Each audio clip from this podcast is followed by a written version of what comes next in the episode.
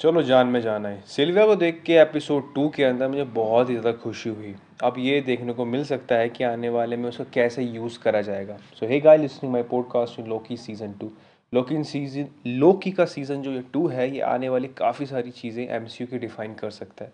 Secret agent war Avengers की नई movies आना और काफ़ी सारी चीज़ें मार्वल्स वगैरह वगैरह।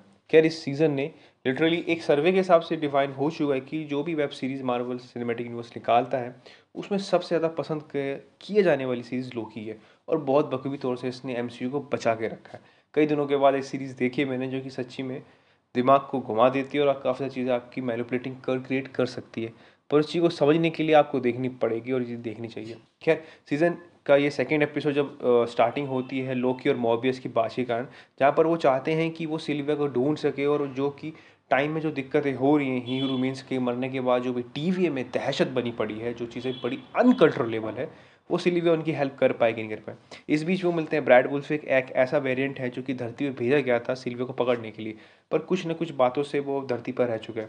उसको कैप्चर करने के बाद मोबियस और लोकी से प्रेशराइज करते हैं ताकि वो सारी चीज़ें उगल पाएँ। एट एंड में आते हैं तो थोड़ा टाइटनेस के कारण वो उगल देता है। वो बताता है कि सिल्विया से बातचीत करने के बाद उसने सिल्विया को नाइनटीन एटी टू के आसपास बॉक्सटन में छोड़ दिया था जहाँ पर लोकी सिल्विया को मिलता है उसे बातचीत करता है।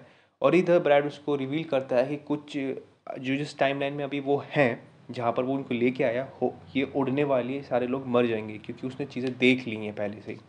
इस बीच सिल्विया रिवील करती है कि ये चीज़ें करी जा रही हैं किसी टीवी के बड़े अधिकारी के द्वारा, ताकि वो शाश्वत समय रेखा को बचा सके स्ट्रेट वाइट चल सके, और कोई भी एक्सटर्नल जो शाश्वत रेखाएँ हैं, उसको वो वहीं कभी डिस्ट्रॉय कर दे। मोबियस लोकी और ये सब सारे एक साथ मिल के जाते हैं और अपना प्लान बना के उन सबको मारने की कोशिश करते हैं। मतलब उनका प्लान डिफ्यूज़ करने की कोशिश करते हैं, जो कि वो सफल भी जाते हैं बट एंड में काफ़ी सारी जो टाइम टाइम लाइन्स हैं टाइम रेखा हैं, समय रेखा हैं, जो एक्सटर्नल शाश्वत रेखा से अलग हैं, वो ख़त्म हो जाती हैं। काफ़ी सारे लोग मर जाते हैं। खैर, इस बीच एट एंड में हमें ये दिखाया जाता है कि सिल्विया के हाथ में कुछ ऐसी चीज़ है जो कि कुछ ना कुछ उसे डिफाइन कर रही है, कुछ ना कुछ रिवील करने वाली है। क्वेश्चन हमें इस इस एपिसोड में बस हमारे पास यही निकल के आता है कि क्या चीज़ है जो उसके हाथ में दूसरी, यहाँ पर लोकी का जो टाइम स्लैप है क्लिच जो दिखा दे रहा था, वो अब इस बार हुआ क्यों नहीं? क्या वो प्रॉपरली ठीक हो चुका है? तीसरा कि ही हु रिमेन्स लिटरली अब आने वाले हैं, उसके काफ़ी सारे वेरियंट जो हमें बड़ी अच्छी तरह से इसकी हाई बनाई गई है। अगर हाई बनाई जा रही है और नहीं दिखा तो भैया बेड़ा गर्ग हो जाएगा एमसीयू का। पर खैर कोई नहीं, आप इसके सीज़न को सेकेंड एपिसोड को जाकर ज़रूर देखिए।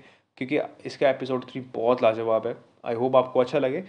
So thank you so thank you so much listen my podcast अगर आपको कुछ भी जानना है लॉकी सीज़न की सॉरी लॉकी के फ़र्स्ट एपिसोड के बारे में तो आप जाकर ज़रूर देखिए। और आपने लियो का ट्रेलर देख ही लिया होगा तलापति विजय के साथ। सो है क्या उस मूवी का रिव्यू मैं अभी देने वाला हूँ जस्ट कुछ दिनों के बाद, क्योंकि थोड़ा टाइम लगता है बट आई होप आप अंडरस्टैंड करें। Thank you so much listen podcast and bye bye take care respect father mother and bye bye